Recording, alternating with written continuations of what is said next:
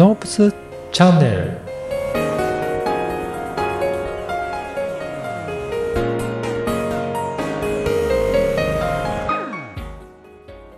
えー本日のお話、えー中谷義之さんですが、えー体育の先生を辞めてアメリカに留学されましたが、その時に3つのことを心に、まあ、目標として持ったそうです。ぜひこの3つの目標、とてもどれも面白いので楽しみにして聞いてみてください。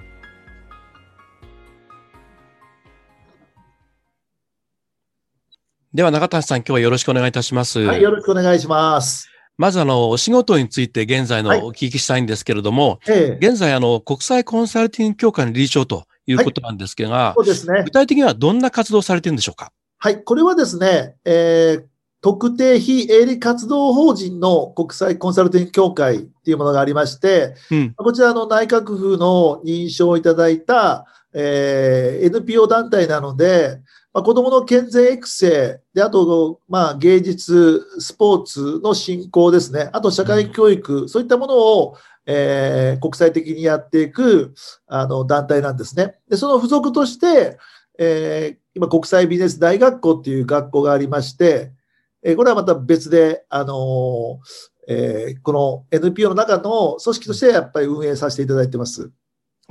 特に具体的にはどんなことをこの国際ビジネス大学校に関しては、ええ。えーまあ、例えば不登校、学校に行けない子どもたちを無償で、えー小学生、中学生、高校生を、まあ、社会復帰というかですね、学校に復帰してもらったり、うん。まあ、あの親御さんの環境を良くするっていうところで、あのマジシャン学科、あの手品ありますね、マジシャン学科があったりとかですね、あとはその、まあ、お父さん、お母さん、おじいちゃん、おばあちゃんたちの、まあ、先祖のことをちょっと勉強して、勉強っていううん。か、どういうことを、あの、えーしてきたしてきた人なのかっていうのを知ってもらって、で、自分はまあこの世に生まれてきて、じゃあ何を自分はするのが一番いいのかっていうことを、えーまあ使命みたいなものをね、えーうん。ちょっと勉強してもらう学科があったりだとか、あとあの手帳学はね、あの高久保さんがやってるように100年時代の、えー時代ですので、100年先まで自分が何を、えーするのかっていうことも勉強してもらったり、あと応援学といって、えー人を応援することによって、まあ、自分も応援される人にもなっていくっていうことで、そういう学術学問的なものをですね、あの体系学化しまして、えー勉強しているような感じですね。これいくつぐらいあるんですか？えっ、と、今30学科ぐらいありまして、?30 学科？はい。それはどういう基準で選んだりするんでしょうか？これはですね、まあ、その業界業界で、やはりあの、まあ、先駆者というかですね、えーまあ、ちゃんと裏付けもあるような、あの、学問を一つは、えーやったりですね。で、うん今、あの、まあ、今月、来月からスタートするものは、今、LGBT っていうね、まあ、その、えーレズビアンとか、まあ、そのね、ゲイさんとか、うんまあ、こういう方々っていうのは、ちょっとこう、社会的にまだ、あの、今認められつつなくてですね、まあ、そういったもののカウンセラーを養成して、これからあの会社においてもですね、まあ、そういったあの方々のまうんあ気持ちに寄り添って企業も運営していかないといけない時代になってくるので、まあ、そこのカウンセリングできる方々を私どもの学校で勉強してもらって、えーやっていくと。だちょっとこう、えー最先端なものも他にあまりないのですよね。そうですね、ないですね。で対象はもう、あの、先ほどマジシャンで子供さんありましたけども、はい子供子供から大人まで、大人までそうです。はい、言ってます。だから、障害教育の中で、まあ、子どもさんたちは、あの、もう教えてもらって、うん。で、大人は大人で一緒に、えー子どもたちとも勉強することもありますし、まあ、中にはもう、もう大人だけで今やってる学科もたくさんありますので、うん。うん、そういう学科を今やってますね。え。そういうものは無償なんですか？あ、あの、大人に関して、社会人に関しては、あの、うん。授業料をいただいてますけど、あ子、供いくつぐらいから上なんでしょうか、社会人。社会人は基本的には、あのまあ、大学生も一応半額って形にさせてもらって、うん大学生はまあ一応アルバイトもできて、えー一応社会に半分今突っ込みそうな形なので、半額って形で、ただ生活困難な状況であれば、全額特待生という形で、あの授業が受けれるようになってます。うん。じゃあ、高校生までは一応無料のような。そうです。あ、そうなんですか。はい。これいつ頃から始めていらっしゃいます？これもう15年前からずっとやっておりまして、はい。まあ私がもともと中学、高校、大学のまあ先生やってまして、ええあのまあ、今の日本のやっぱ教育状況を見て、うんまあ、子どもたちがやっぱりこう本当に勉強したいものが勉強できないので、うんまあ、特にあの学校で勉強してないお金の勉強とかですね、はいえーまあ、そういうあのコミュニケーションの勉強っていうのはなかなか学校ではできてなくて、うんまあ、その普通の学校ではやらないことをやってる大学校になってます。じゃあ他の、他の学校とかでやってないことでも、でも人間にとって必要だなと思うことを補うような形でしょうかね。そうですね。補うような形でやってます。で、ありがとうございます。はい。NPO の本体としたら、先ほど言ったように、あの子どもの健全育成、まあ、文化、うん芸術、スポーツなので、まあ、ここに関しては、まあ、あの難病の子たちだとかですね、まあ、親のいない子たちに対して、えー今、一番メインでやってるのは、そのランドセルを、えーはい無償で新品のものを、えープレゼントするっていう活動をしてます。あランドセルを。はいこれはあの、タイガーマスクタイガーマスクのあのランドセルの、はいえー活動が、これがもう25年ぐらい、えーじゃあそちらの方が先にやってらっしゃったんですねやってたんで。す。そうです。それをずっと先にやってまして。これどういうきっかけでこれはもともとですね、私が、えーこのディズニーランドにあの行きたい子供がうちの学校にいたんです、中学生で。はい。なんですけど、その子難病で筋ジストロフィーという病気だったもんですから、まあ、ディズニーランドに行くことができずに、えー実はまあ難病がこうあの、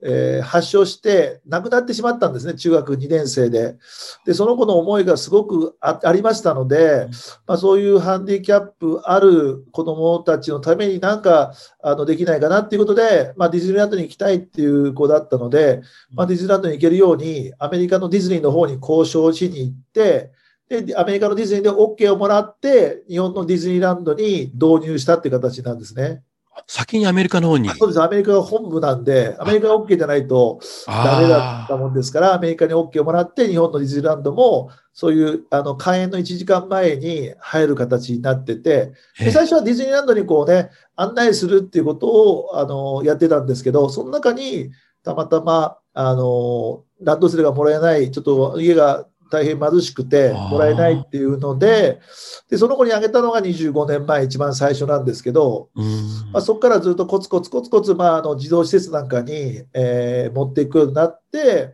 まあ、今もう1000個以上の新品のランドセルを、えー施設の方とか、まあ、市町村通じたりとか、この3月までがたくさん忙しくてですね、あそうでしょうね。ランドセルでしたら。ランドセえルを、まあ、先週まではずっとあの沖縄行ったり、東北の震災のところにランドセルを持ってったりとかしました。えうん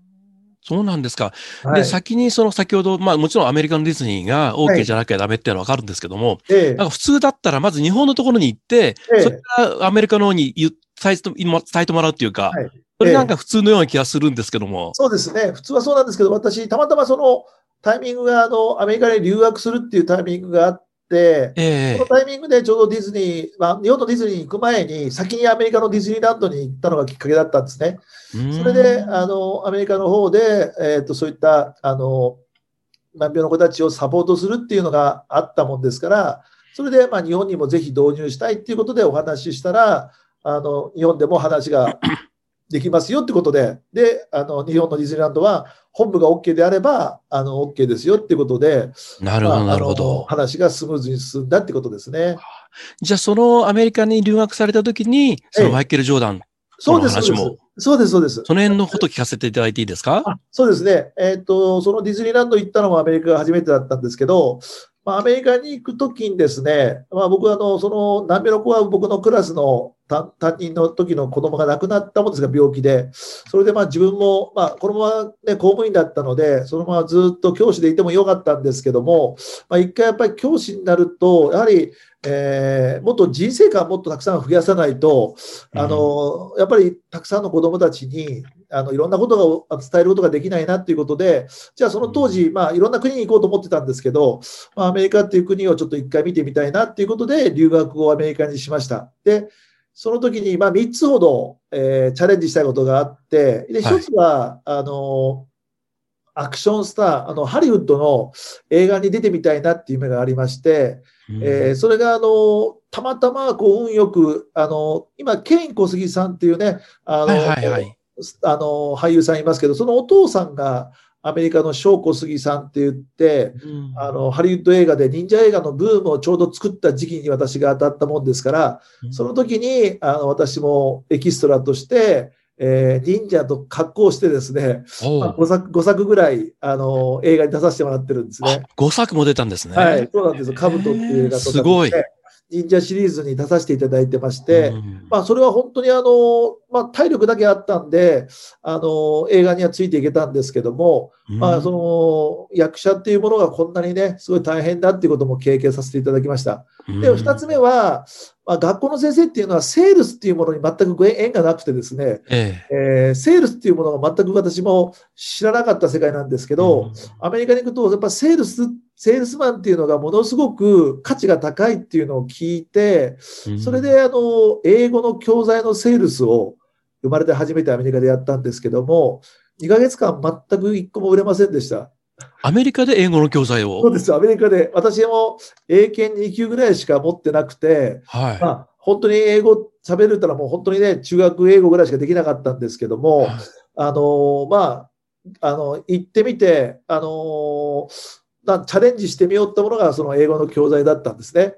で、まあ、もう本当に全く売れなかったんですけども、うんたただ2ヶ月目ぐらいに、アメリカ人にはちょっと私、あの、やっぱり語学力も足りないし、売れないなっていうことで、ちょっと発想をチェンジして、うん。日本からアメリカに来てる、えー例えば奥様だとか、えー子供さんがちっちゃい子供さんそういうターゲットを絞って、うんそのターゲットを絞ったところに、とにかく当たっていこうということで、たまたまそしたら、あの、大使館の、えー奥さん、日本、日本あの日本から来てるアメリカの大使館の奥様が、あ子供さんがちっちゃいんで、うんじゃあ中谷さんもともと学校の先生だったので、えー100万する英語の教材を買ってくれたんですね。それがものすごい嬉しくて、私も。そりゃそうですよの方の、えーご紹介で、えー7人ぐらいご紹介いただいて、うん日本人の方々に、えー買っていただいて、まあ、あれよあれよという間にですね、えーまあ、1年間経ってみたら、全米で1位になれたっていうね、すごく画期的な、えーまあ、記録を作ったんですね。あそれは自信つながりますね。はい、それものすごいあの映画でね、役者としては自信がつながりましたけど、このセールスがものすごいつながって、うん。でその自信がもとに、たまたま私、あのまあ、高校時代も国体選手、バスケットの国体選手で、はいはい。で。大学時代も全日本の学生選抜選手に入ったことがあったので、まあ、バスケットボールは、まあ、自分がやるのはね、プロっていうのがなかったので、まあ、でも指導者としてはずっと教えていきたいなっていうのがあったので、まあ、その当時の NBA の神様って言われてたマイケル・ジョーダンにはい。バスケットを直接教えてもらいたいなっていうのがあって、うん。でどうやったらいいかなと思って、でたまたま、まあ、あの全日本の時のコーチが田中さんっていう方がいらっしゃって、まあ、その人がアメリカに留学もされてたことがあったので、まあ、その人のつてもあったんですけど、まあ、ブルーズの方に電話しましたら、全くあのそういうことやってないので、受け付けてませんってことで、もう10回断られて、18回までずっとこあの全然あの相手にされなかったんですけど、なんなんか諦めがつかなくてですね、でたまたまよく出てくる電話の相手が女性の方で、はい。でその方に申し訳ないですけど、その上の上の上の人にお話をつないでもらえませんかってお願いしたところ、まあ、じゃあ私もじゃああの話をしてあげるってことで、何回かチャレンジして、最初ダメだったんですけど、なんかあの今度、じゃああの小学生を集めたあの教室があるので、それだったら中谷さん参加してもいいですよっていうふうに言われたんですね。うん。それで、えー19回目に、えーまああ、18回断られて。断られて、19回目に初めてマイケル・ジョーダンさんとお会いして、直直接バスケットボールを半年間教えてもらうことができまあ、した。素晴らしい。それが3つ目のその3つ目の、はい。やってみたかったことなんですね。そうなんですよね。そうなんですね。ええありがとうございます。あの、この3つにチャレンジしたっていうのがものすごいその、そのチャレンジしただけでもすごいなと思うんですけれども、なんかその話、チャレンジしたっていう話をこう聞いただけでも、なんかええ聞いた方たちはきっと勇気もらったんじゃないかなと。そうですか。ありがとうございます。えーそうですよ。ね。じゃあ、この続きのですね、はい今がですね、はいあの、この3人に渡したのが、このだるまなんですね。350円のこのだるまがあってですね、このだるま。見えますか、えーこれを3人にプレゼントしたっていうのがちょっといいきっかけになって、えーだるまっていうのがなかなかですね、えーまあ、日本ではね、すごくまあ有名な選挙とかで使いますけども、はいはい。すごい有名なあのだるまをですね、プレゼントしまして、で、これが実はマイケル・ジョーダンさんからナイキっていう会社を紹介してもらって、ナイキの方のエアバックスにつながってるんですね。ありがとうございます。えーちょうど、えー時間がいいところに来ましたので、あの、ちょっと次回ですね、はいあの、ぜひそのナイキのね、はい。えーエアマックスですか、はいこれを売った話から続きを聞かせていただければと思います。はい、どうもありがとうございましたどう。もありがとうございました。えーこれを聞いていた皆さん、いかがでしたでしょうか？えー中谷さんはとにかく自分でこう3つのことをやるということ、意識を決めてね、アメリカに行ったそうなんですけど、やはりなんか目的を持つってことはとっても大事なんだなということを改めて感じました。えー次回はさて、えー中谷さんといったらもう、エアマックスをめちゃくちゃ売ったということで有名なんですけども、次回はこのあたりからね、えー聞かせていただきたいと思います。今日はどうもありがとうございました。ありがとうございました。